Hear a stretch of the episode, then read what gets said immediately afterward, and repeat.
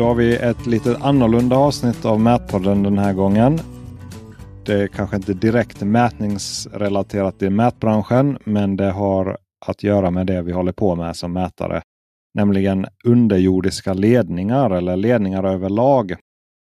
Det är ju någonting som vi ja, sätter ut, mäter in, stöter på helt enkelt. Och då har jag med mig Ledningskollen här.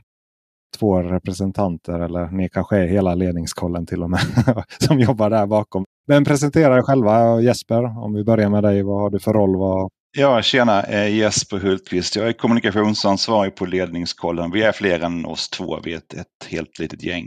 Mm. Och jag har jobbat med Ledningskollen från och till eh, sedan tjugohundratio. Då tjänsten lanserades nationellt. Ja, min tur. Eh, Henrik Karlsson heter jag och jag har varit med sedan tjugohundraåtta. Jag jobbar på ett företag som heter Deserno. Och tjugohundraåtta så vann vi upphandlingen som P T S gjorde gällande Ledningskollen. Då var det inte många som visste vad det här skulle bli för någonting. Sen har jag varit med sedan dess i lite olika roller. De allra första åren som projektledare för vår leverans av systemet. Och sen nu på senare tid så är jag kundansvarig. Alltså avtalsansvarig gentemot Post- och telestyrelsen som är vår kund då för det här systemet. Då kommer man in direkt på ungefär vad är Ledningskollen. Om jag beskriver det från mina ögon så är det... sådär bara en tjänst som ja, man ska gräva eller så man behöver reda på ledningar, så går man in där och så ritar man in sitt område och så får man svar efter en, en tid, en längre tid, och så får man ibland alla ledningar, ibland en del ledningar och så till sig, eller så blir man uppbokad och har ledningsutsättning. Så, men det som är diffust för mig och det är därför jag vill ha med er är att vad händer där i bakgrunden, hur hänger det ihop, man förstår att det finns många ledningsägare, är det ni som sätter ut liksom betalmodellen, alltså vem är det som står för det här, hur kom det till, lite så här liksom grovt. Jag vet inte hur du vill dra storyn där, Jesper. Jag kan börja med att berätta hur det blev till. Minst det som jag har fått förklarat för mig, som tjugohundrafem till tjugohundrasex så var det ett möte på Post- och telestyrelsen, som är de som äger Ledningskollen, med ett antal mobiloperatörer. Och då sa representanten från Telenor: vi har problem med att vi har mycket avgrävningar av våra ledningar, vilket innebär att vi har störningar i driften. Liksom. Skulle vi inte kunna göra någonting åt det? Och det var startskottet eh, för det som blev Ledningskollen. För grejen är att för den tiden, så om man skulle gräva och ville undvika att gräva av någonting, så var man tvungen att själv höra av sig till alla man trodde sig veta har någonting i marken. Man kanske ringde kommunen, ringer Vattenverket, de har säkert någonting. Vi ringer eh, Skanova, Telia då. Och eh, ja, några andra man kom på, liksom eh, det lokala elbolaget. Ringde man dem och frågade om de hade någonting. Och så, så berättade de vad de hade, eller kanske kom ut och gjorde en utsättning, måla på marken eller så. Men problemet är ju att det finns många ledningsägare som man kanske inte känner till. Och där var, där var problemet. Att man var tvungen att ta bort den osäkerhetsfaktorn då. Och eh, då kom Ledningskollen till. Och den tjänsten är ju då en, en förmedlingstjänst där om man ska, vill, vill veta vad som finns i marken då, så går man in och gör ett ärende och sen matchar Ledningskollen det området man ska gräva i eller så med de ledningsägarna som vi känner till finns där. Så skickar man den informationen om, om grävarbetet till ledningsägarna som sen då svarar den som ska gräva då. Men antingen att när vi har ingenting precis där du ska gräva, alternativt att jag vill skicka en karta, gräva efter den, eller vi gör en utsättning. Så Ledningskollen är en, en, en förmedlingstjänst, lite enkelt förklarat. Men den är väldigt välanvänd nu. Jag brukar jämföra med ett vanligt traditionellt ärendehanteringssystem, där den enda skillnaden är att matchningen, vem som får ärendet, det beror på geografin. Då är det lättare att förstå liksom att det är egentligen ett ganska standardiserat system, men med den lilla avvikelsen att det är geografin som styr. Vi har lagrat information om var alla har sina ledningar i kilometerrutor. Så vi har liksom ett stort rutnät. Så vi vet att de finns i en kilometerruta eller inte finns en viss ledningsägare. Eh, mer än så vet vi inte, och det är av sekretesskäl. Vi bara håller på den grova informationen. Så får ledningsägarna själva avgöra om de berörs eller inte av ärendet. Ja, ja, spännande. Så ni sitter inte på alla ledningar i hela Sverige? Nej, ingen ledning till och med sitter vi på. Och det är inga utsättare, vilket också är ett vanligt missförstånd. Att, att det är Ledningskollen som kommer att sätta ut, eller Ledningskollen som har misslyckats med utsättningen, därför grävs ledningen av. Utan vi har egentligen bara förmedlat ärendet till den som ska sätta ut. Hmm. Det var ju bra att förstå. Ja, det är lite förtydligande. Men det är ju ett smart sätt att liksom ha en, bara en ja, ja eller nej eller en grid sådär. Det var ju ett smart sätt att ja, lösa sekretessproblemet. För det har man ju tänkt att det där måste ju vara väldigt information som man skulle vilja ha som fientlig aktör, om man säger, om man uttrycker det så. Verkligen. Ja, men så är det ju. Och det är ju ett missförstånd som även finns eh, bland eh, ledningsägare. För det är ju så att det finns inget ledningsägarregister, så vi vet inte hur många ledningsägare som finns i Sverige. Men vi vet att vi inte har med alla än. Vi har, det finns inget krav som ledningsägare att man ska vara med i Ledningskollen heller. Det finns ingen mm. lag eller så. Men eh, vi jobbar, jag jobbar uppsökande med att försöka få fler att gå med. Och när man pratar med dem så är ett ganska vanligt missförstånd är att man måste meddela oss exakt var man har alla sina ledningar och att vi sitter på den informationen på Ledningskollen. Men så är det alltså inte. Utan om man går med som ledningsägare så får man antingen rita i sin nät eller så får man ladda upp en fil med nätet som vi sen väldigt snabbt omvandlar till de här kilometerrutorna. Och det är bara den informationen vi sparar. Så det är, är säkert. Och det har byggt hela grundtanken från början. Bara att det var tvunget att vara säkert, annars blev det liksom inget projekt. Det finns en animerad film på Ledningskollens hemsida som kan vara ganska sevärd om man vill förstå lite mer i detalj hur det här fungerar. Den är faktiskt ganska bra, så den, den får man gärna kolla på. Ja, jag ska länka till den då också. Och så är det ju säkert att mycket av den här informationen, det är igen säkert bara att gå och läsa på er hemsida. Men, men det är kanske inte lika roligt att få en uppläst hemsida till, som man pratar med, med er och höra det lite hur, hur det kommer sig och saker är som de är. Ja, det är roligt att få prata om det. Post- och telestyrelsen, vad har den för roll? Alltså, någon vag bild av att de reglerar post och tele och signaler och grejer, men vad... Ja, berätta lite om det bara för att... Det, jag kan ta det. Det är en ganska god sammanfattning du gjorde. Post- och telestyrelsen är tillsynsmyndighet för postoperatörer och teleoperatörer. Och eftersom det då var, som jag fattat det, eftersom det var en teleoperatör som kom med den här idén liksom, så blev det att Post- och telestyrelsen ägde det då. Men det är ju inte bara teleledningar, alltså fiber eller så, som skyddas av eh, Ledningskollen, utan allt som är nedgrävt kan skyddas. Så att... Eh, Det är inte begränsat till eh, mobil eller ja, fiber i praktiken då. Eller kopparledningar. Och Post- och telestyrelsen är ju inte ensam finansiär heller. Utan de finansierar ju projektet tillsammans med Trafikverket och Svenska Kraftnät. Som också då har mycket nedgrävd infrastruktur. Ja, för man kommer till det här finansieringen. Vad är poäng? Är det liksom de här, ja, som du sa, Post- och telestyrelsen, Trafikverket och kanske några... In- organisationen betalar om för att det här ska finnas, eller som ledningsägare kostar det att gå med, eller hur, fun- hur funkar liksom penga, pengamekaniken i där? Ja, det är ju så att det finns bara tre finansiärer, Post- och telestyrelsen, Trafikverket och Svenska Kraftnät, för det ska vara gratis. Så det är gratis att vara med som ledningsägare och det är gratis att, att ställa frågor eller göra ärenden, alltså helt enkelt kolla upp vad som finns i marken då. Och det har varit poängen hela tiden. Liksom att det ska, den tröskeln ska inte finnas, att det kostar pengar. Mm. Det är en fantastisk tjänst alltså, så att använda sig av. Det är därför jag vill ha det med här. För det finns ju många faktiskt fortfarande då som inte känner till det, upplever jag. Som även gräventreprenörer som faktiskt gräver, som kanske inte använder sig av det. Man kanske känner till det. Ja, det finns något som heter Ledningskollen, men bara... det.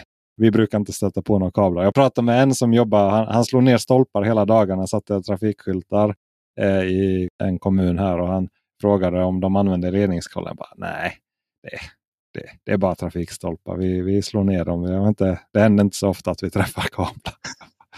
Ja, det, nej, det finns det... lite spridda, spridda syner på vikten av... Ja, vi brukar säga det, liksom, för det är öppet för privatpersoner som ska gräva hemma på tomten också.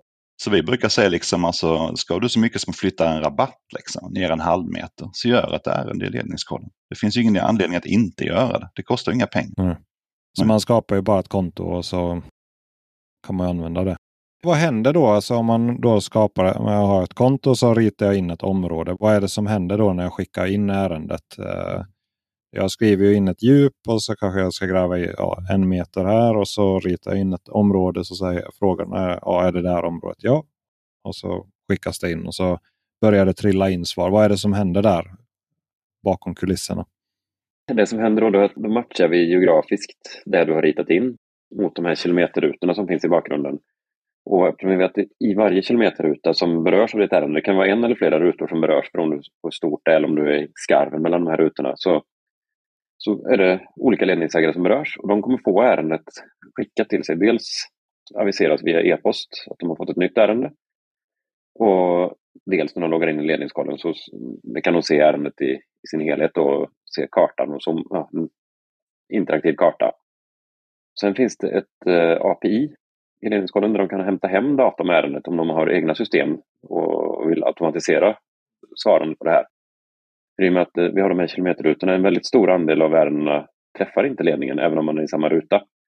Det är ju liksom fjorton hundra meter om man går diagonalt över en sån här kilometerruta. Så det beror på vad man har för topografi på nätet. Har man mycket ledningar hem till folk, alltså typ ett elnät eller ett telenät, då träffas man ganska ofta. Men har man bara en sladd som går längs en stor riksväg, vilket många, alltså ett, vad heter det, transmissionsnät eller backbone-nät, då, då träffar man ju väldigt sällan. Såvida ingen ska gräva precis i vägkanten eller sätta ner de där stolparna då. Då träffar man. Och då märker man det när man blir träffad. När man drar ner en stolpe i, i backbone-nätet, då blir det dålig stämning. Och kanske stämning också. Ja. Ja, för det märker man att vissa tjänster eller vissa ledningsägare svarar ju blixtsnabbt. Alltså det tar ju bara några minuter så får man ju karta tillbaka. Mm, de har automatiserat. Ja, man, jag brukar begära eh, projekteringsunderlag oftast i det skedet just nu i livet att man får dem. Så det, det brukar gå fort eh, från vissa och vissa tar väldigt lång tid. Att ta typ två, tre veckor ibland att få någonting. Ja, och det är ju det. Vissa har automatiserat fullt ut så att de, de kanske har fredade zoner där de inte svarar automatiskt om det är något väldigt känsligt eller korsning eller någonting. Men i andra fall om det är små ärenden så skickar de ut det automatiskt direkt till, till frågaren. Medan andra, de laddar hem Ledningskollens pdf och har den på ena skärmen och så har de sitt eget M I S-system på andra skärmen och sen försöker de förstå var det är och titta, ja men det är, oh, det är nog tjugofem meter, nej kanske inte. Det här kan ta oändlig tid för de blir klara med. Och inte speciellt felsäkert heller. Så det är väl ett tips till ledningsägare att försöka sig på en integration eller köpa ett färdigt system som finns. Det finns några på marknaden. Ja, det förklarar ju frågan din beskrivning. För ibland får man ju typ någon skärmdump från Google Earth från någon fiberförening. Sådär. Just upplever som små fiberföreningar kan det ju komma som en väldigt skissartat material tillbaka. Ja, och från elnätsägarna kan du få någonting som ser ut som ett kopplingsschema. För de, de har digitaliserat sitt data på det sättet. Alltså hur, hur det fysiskt är sammankopplat snarare än hur det geografiskt ligger. Mm. Intressant. Och det är också väldigt olika grader av utsättning. Vissa fibernät har ju mätt in och har väldigt, väldigt bra precision på sina nät. Och skickar i princip aldrig någon utsättare.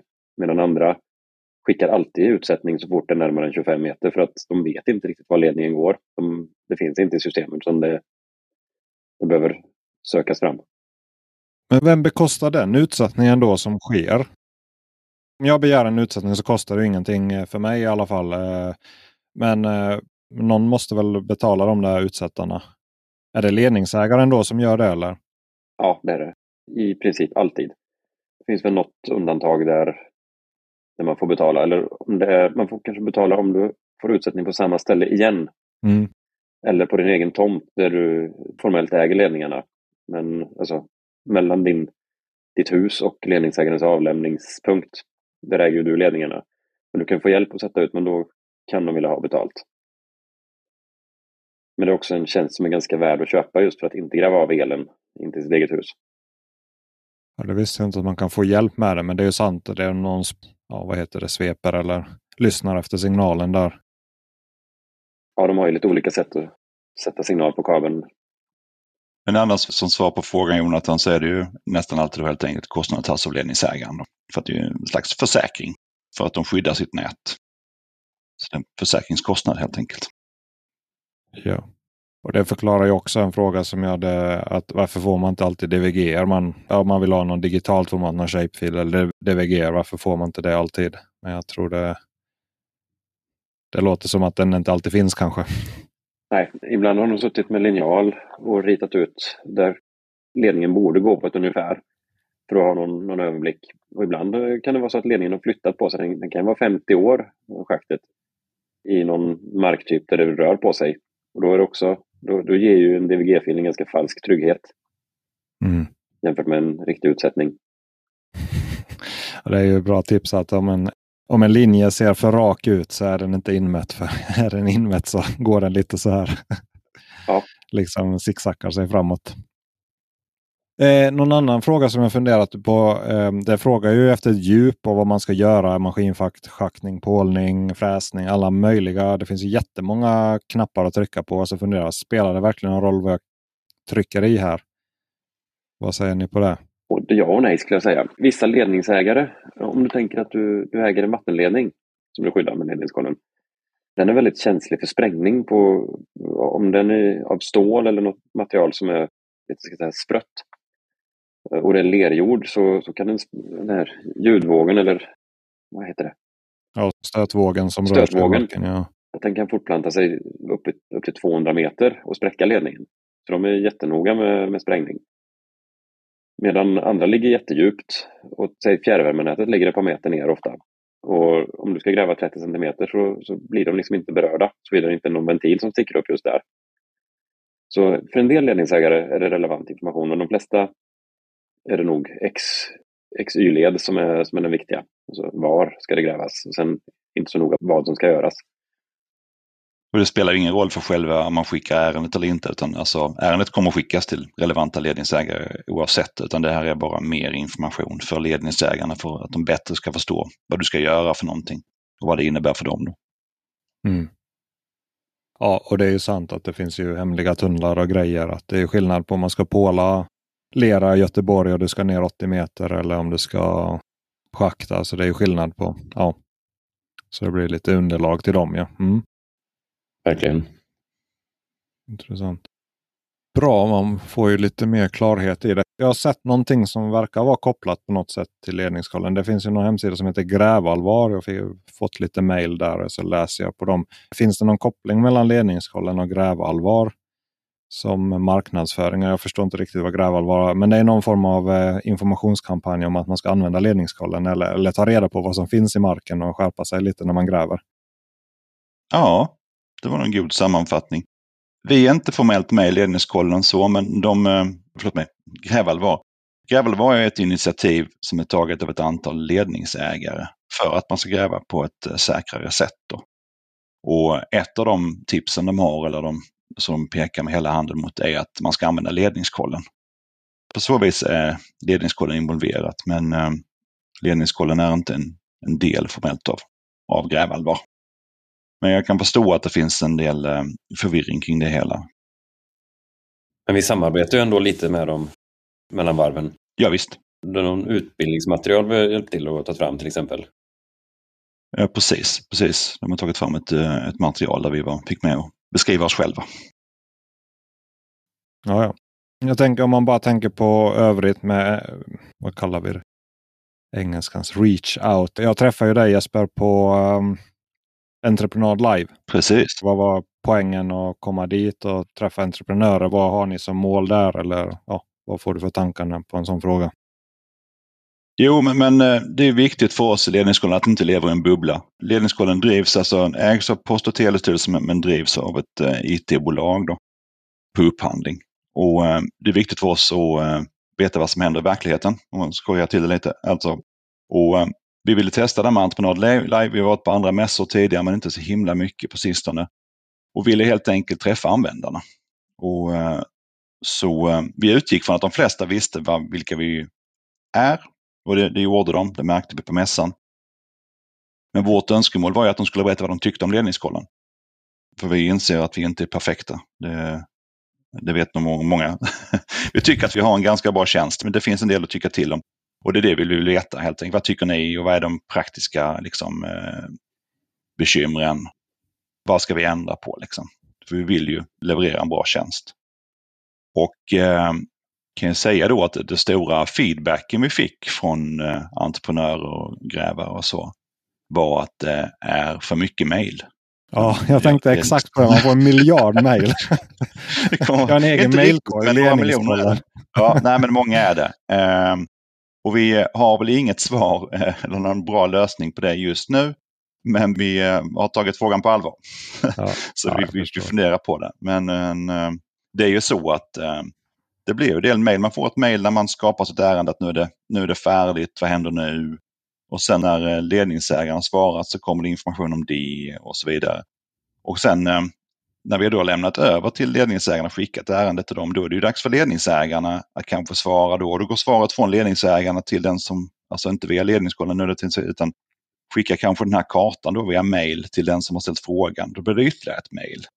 Det kommer visserligen inte från ledningskollen, men det kommer från ledningskollen-processen, om man säger så. Liksom. Så att det blir mycket mejl. Ja. Så vi tar det till oss. Och det var den typen av eh, feedback vi vill ha, helt enkelt. Och vi ska väl åka på fler mässor framöver, tänker vi här. Det är inte riktigt bokat vad och när. Men eh, vi vill ha örat mot marken, som det så vackert heter. Och någon av lyssnarna här så, som har synpunkter eller frågor så, så uh, mejla oss på support at ledningskollen punkt se, så ska vi göra vårt bästa både vår, och ta emot synpunkter och svara på frågor. Precis, och apropå örat mot marken så supporten vi har i Ledningskollen, det, det är vår egen, den har vi inhouse. Det är också en väldigt viktig kanal, men där får vi ju mest när, det, när något krånglar eller när någon undrar någonting. Så att besöka mässor, det får vi har mycket större chans att få alltså den här. Det funkar, alltså de som aldrig hör av sig för att det är problem, men som ändå har synpunkter, de får vi tag på på mässorna på ett, på ett väldigt bra sätt. För de hör aldrig av sig till supporten om det inte är problem. Ja, nej, överlag funkar det ju på ett jättebra sätt. Jag tycker det är en fantastisk tjänst att det är så smidigt och det är väldigt låg friktion att använda det. Så det är ju det som är det fina. När jag hör att okej, okay, ni är en förmedlare, då fattar man varför det kommer mer mejl också. Sen är det ju, finns det ju vissa inställningar man kan bocka av lite och sådär. Men annars får man ett mejl, nu har du skapat ärende och nu har vi skickat, eller inte skickat, men nu har vi nu har du fått svar på mejl och, och sen skickar de. Alltså man är ju ute efter det mejlet där kartan finns och så blir man, okej okay, nu har jag fem mejl men det är ett av de här som jag är ute efter. Alltså lite så är det ju så. Men det låter som ni har hört det från andra. Ja, men så är det. Och som du är inne på, Jonathan, så man kan ju välja bort ja. vissa mejl. Till exempel att vi har skickat eh, ditt ärende till eh, fem ledningsägare. Så kan man ställa in att man ska få ett mejl varje gång någon av dem har svarat då. Eller att man bara ska få ett mejl när alla har svarat. Men även om man bara har ett mejl så det blir några stycken. Alltså fem ledningsägare som ska ja. svara det då också. Och så där, så att det är minst fem. Ja, så är det ju. Men om man tänker örat mot marken, om man byter där lite, hur tänker man, ni framåt? Finns det någon framtidsspaningar? Jag tänker, alltså så spontant, nu fattar jag att ni har ju inte det, annars har man ju tänkt hur bidrar man till det? Hur, jag tänker som vi mätare då, om jag får representera oss då, då vi mäter ju in ledningar och sådär, att hur förbättrar vi kvaliteten och lite så. Vad tänker ni kring det? I den mån... I den mån ni jobbar mot ledningsägare som har ledningar i marken som inmätare och kanske också jobbar med utsättning. Så att hitta en kanal och föra tillbaka datat. Att inte bara göra utsättningen och sen gå därifrån utan att skicka tillbaka den inmätta ledningen.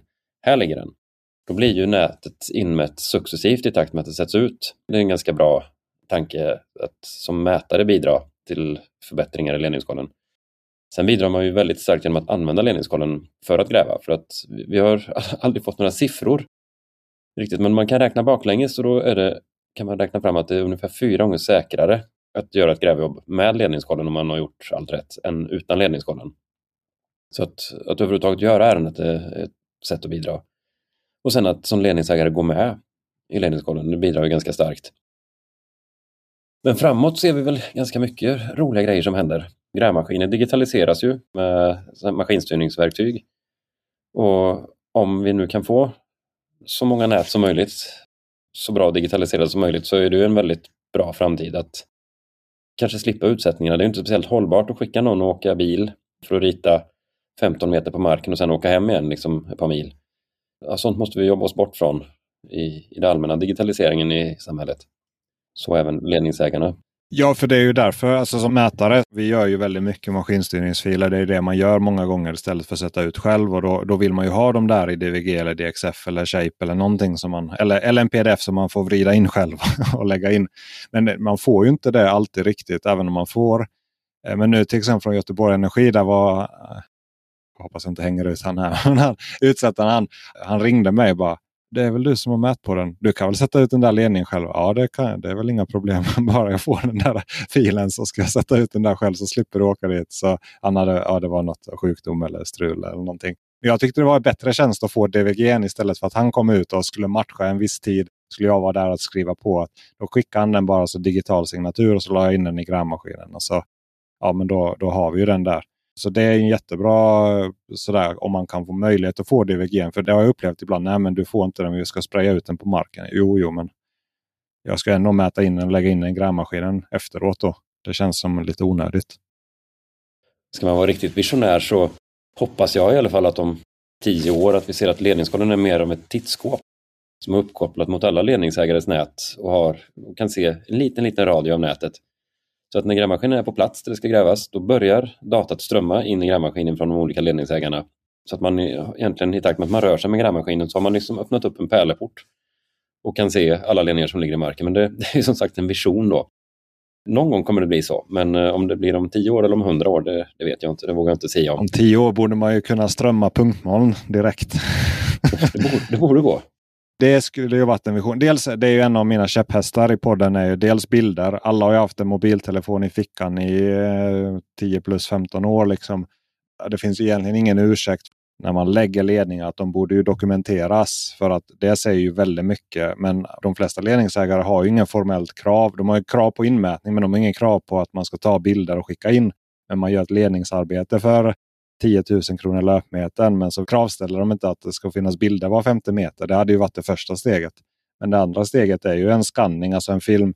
Alltså idag kan man göra verkligen, bara du filmar din ledningsgrav så kan du få ett punktmoln och så liksom lägga in det. Och det finns ju flera projekt så där som visar att då blir det ju verkligen som en sån tittskåp i marken. Till exempel jag har en app som heter Vegis som det, ja, det är ju lite dyrare men så där kostar en tusenlapp i månaden, men då har man en G P S-utrustning på telefonen och så om jag lägger in ett punktmoln i den så kan jag ju se det som finns i marken eller ledning eller så vidare. Så ser jag det som i en A R genom telefonen var det finns i marken eller om det är ett punktmoln så ser jag ju som en genomskärning. Det är ju verkligen som en portal till hur det såg ut när det grävdes. Men det är lite bökigt idag, men jag tänker att det borde ju bli dels finnas i grävmaskinen för de har ju G P S-uppkoppling så rakt in i skärmen och så liksom strömmas det datat hade ju varit fantastiskt alltså. Ja, verkligen. Där har vi egentligen problemet tror jag att tekniken finns på plats på väldigt många ställen. Men sen tror jag hos ledningsägarna så tror jag att de har inte riktigt systemen för att ta hand om vare sig de här bilderna var femtio meter eller punktmålen eller datat i sig. Lite, lite old school där. Att man inte har anammat det senaste. Utan man bygger vidare på det man byggde på för tio år sedan och inte riktigt sett sett framtiden än. Vi är ju så, i ledningskollen åtminstone, ledningsägarna finns där ett väldigt brett spektrum, liksom allt från små fiberföreningar som kanske visserligen har nya kablar då, men de är ganska små då och har inte så mycket resurser till, till de stora nationella jättarna och via dem också, eller också kommuner liksom. Så det blir väldigt olika förutsättningar tror jag. Intressant. Ja, det är, man hör ju det är såklart förklaringar att det finns ju olika resurser. Jag tänker som när man får en utsätt- eller ledningskoll av Skanova så där eller Geomatic, de har ju en egen portal. Hur hänger det ihop också? Man tänker det känns som man har en portal som man blir ledningskollen uppfattar man som en portal, sen blir man hänvisad till en annan portal. Det är egentligen ganska smart på många sätt. Det kanske inte fungerar helt perfekt än, men just att istället för att leverera alla de här kartorna som enskilda e-postmeddelanden till frågaren kan du hämta från Geomatic kanske ha tre, fyra kunder som är berörda av samma ärende. Och i typärende så kanske det är åtta, sex, sju, åtta berörda ledningsägare. Och om Geomatic har hälften av dem då och man kan hämta alltihopa via portalen så är det ju en jättebra grej.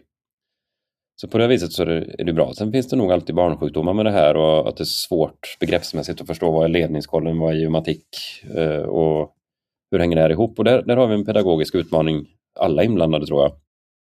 Ja, för Geomatic, de äger inte alla de ledningarna. För du uttryckte som att Geomatic har flera ledningsägare. Har de liksom i sin tur en organisation under sig då? Eller? Ja, eller de jobbar ju åt flera olika ledningsägare, Geomatic. Och genomför, de skickar kartor, de svarar på ärenden, de genomför utsättningar. Och de håller ihop det här. Så att är det samma ärende som berör tre, fyra av deras kunder så, så skickar de ju en utsättare dit som gör hela utsättningen. och levererar de kartor så gör de det för alla sina kunder i ett svep. Liksom. Det är jättesmart. Liksom.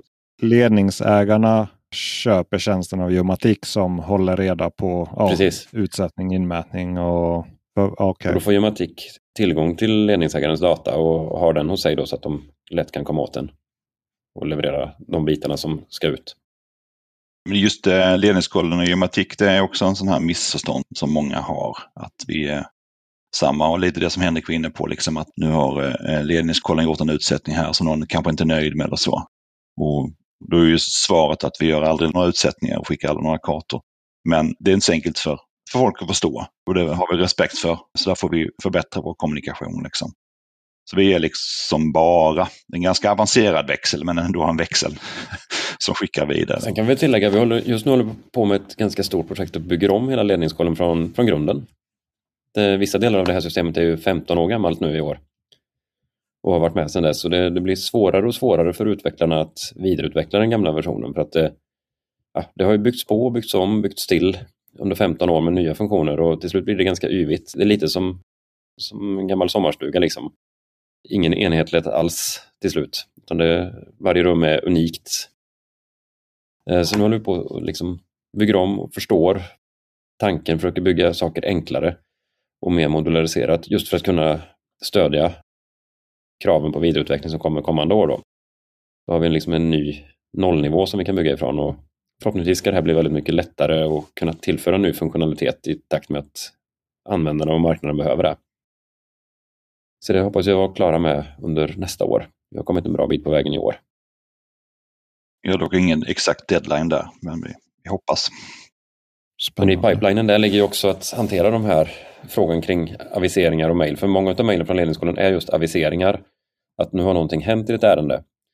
Och det är ju kanske inte alla som tycker att ett mejl är det bästa sättet att få en avisering. Kanske man vill ha ett sms eller få det via Facebook Messenger eller WhatsApp eller vad man nu använder för favoritapp för att få sån kort information att någonting har hänt i det ärende istället för att få ett ytterligare ett mejl som lämnas med all spam.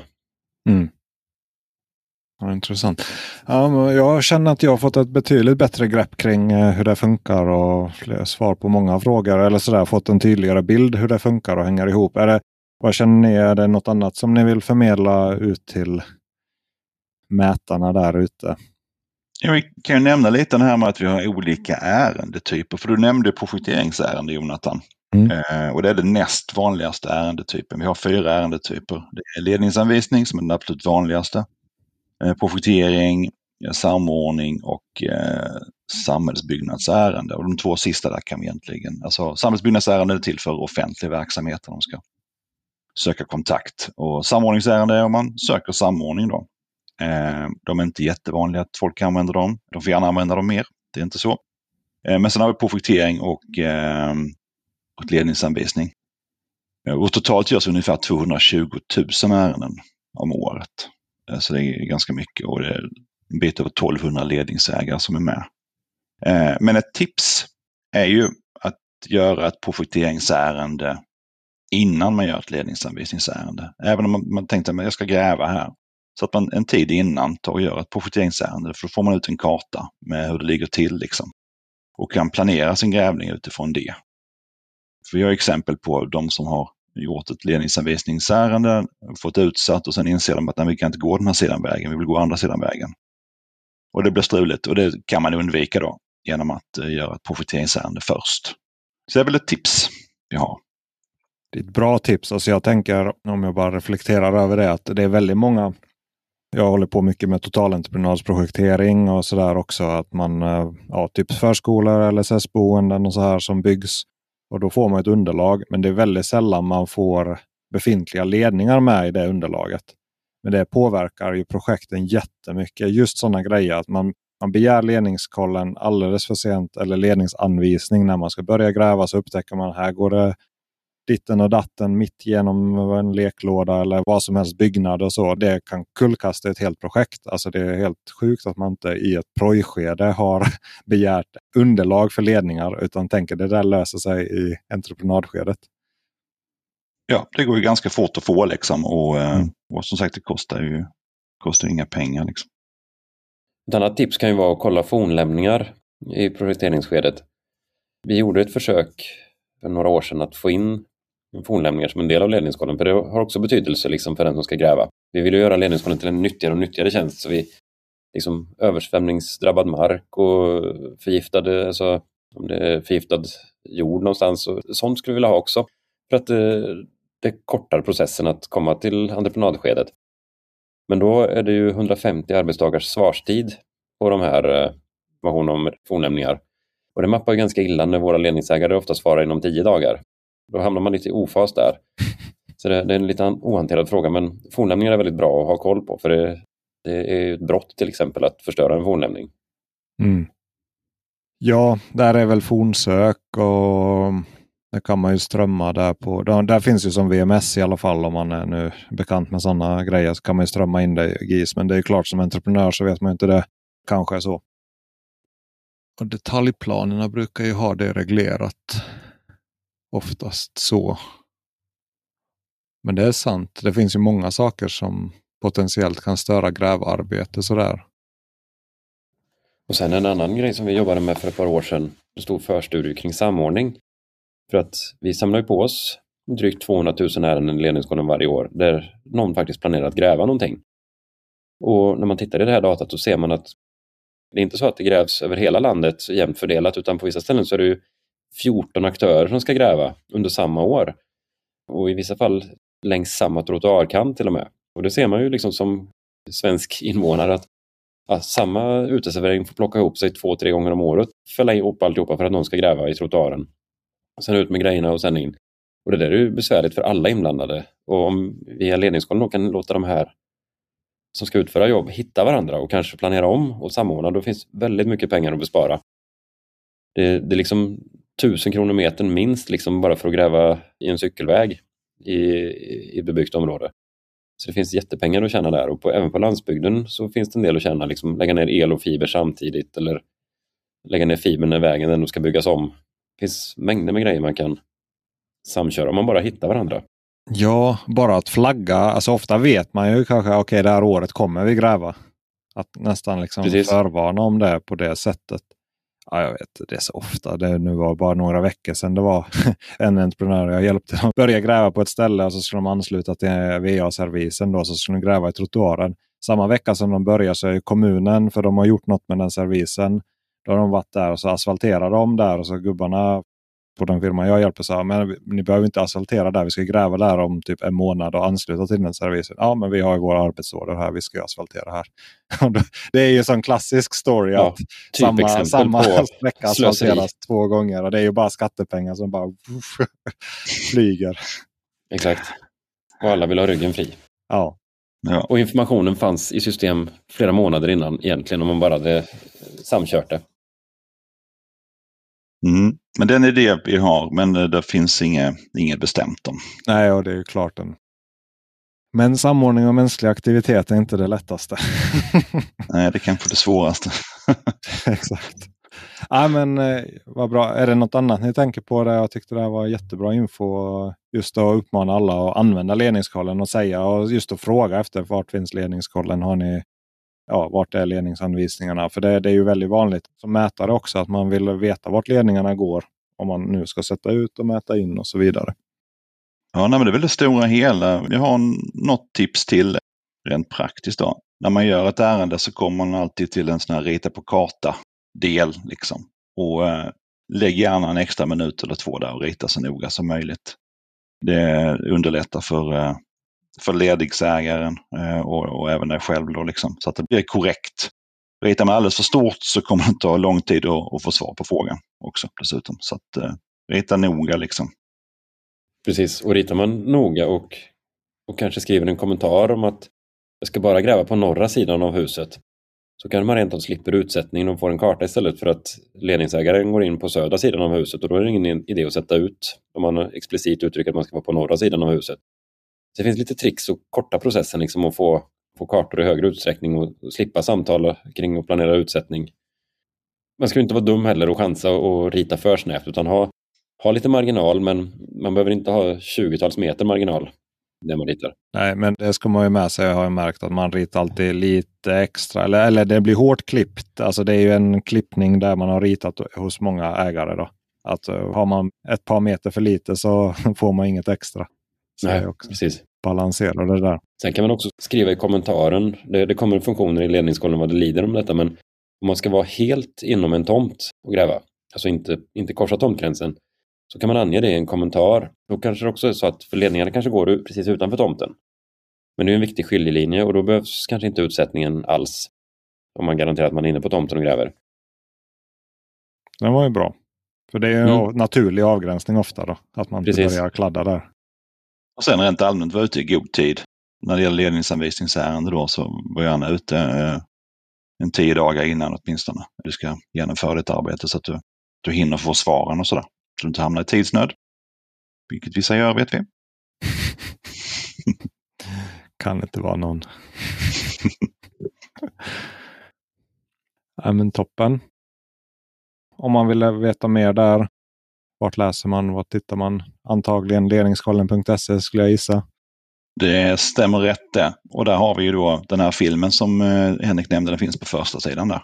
Men sen har vi också, ja, sajten är inte jättestor men det finns ett supportdel där det finns lite sådana frågor och svar och, och så. Det finns filmer för hur man skapar ärenden och sådär. Och har man några frågor annars så har vi en utmärkt support. Använda stöd på support at ledningskollen punkt se. Det är bara att dra iväg ett mejl. Toppen. Tack för att ni ville vara med. Ja, tack, tack för att vi fick vara med. Det var trevligt.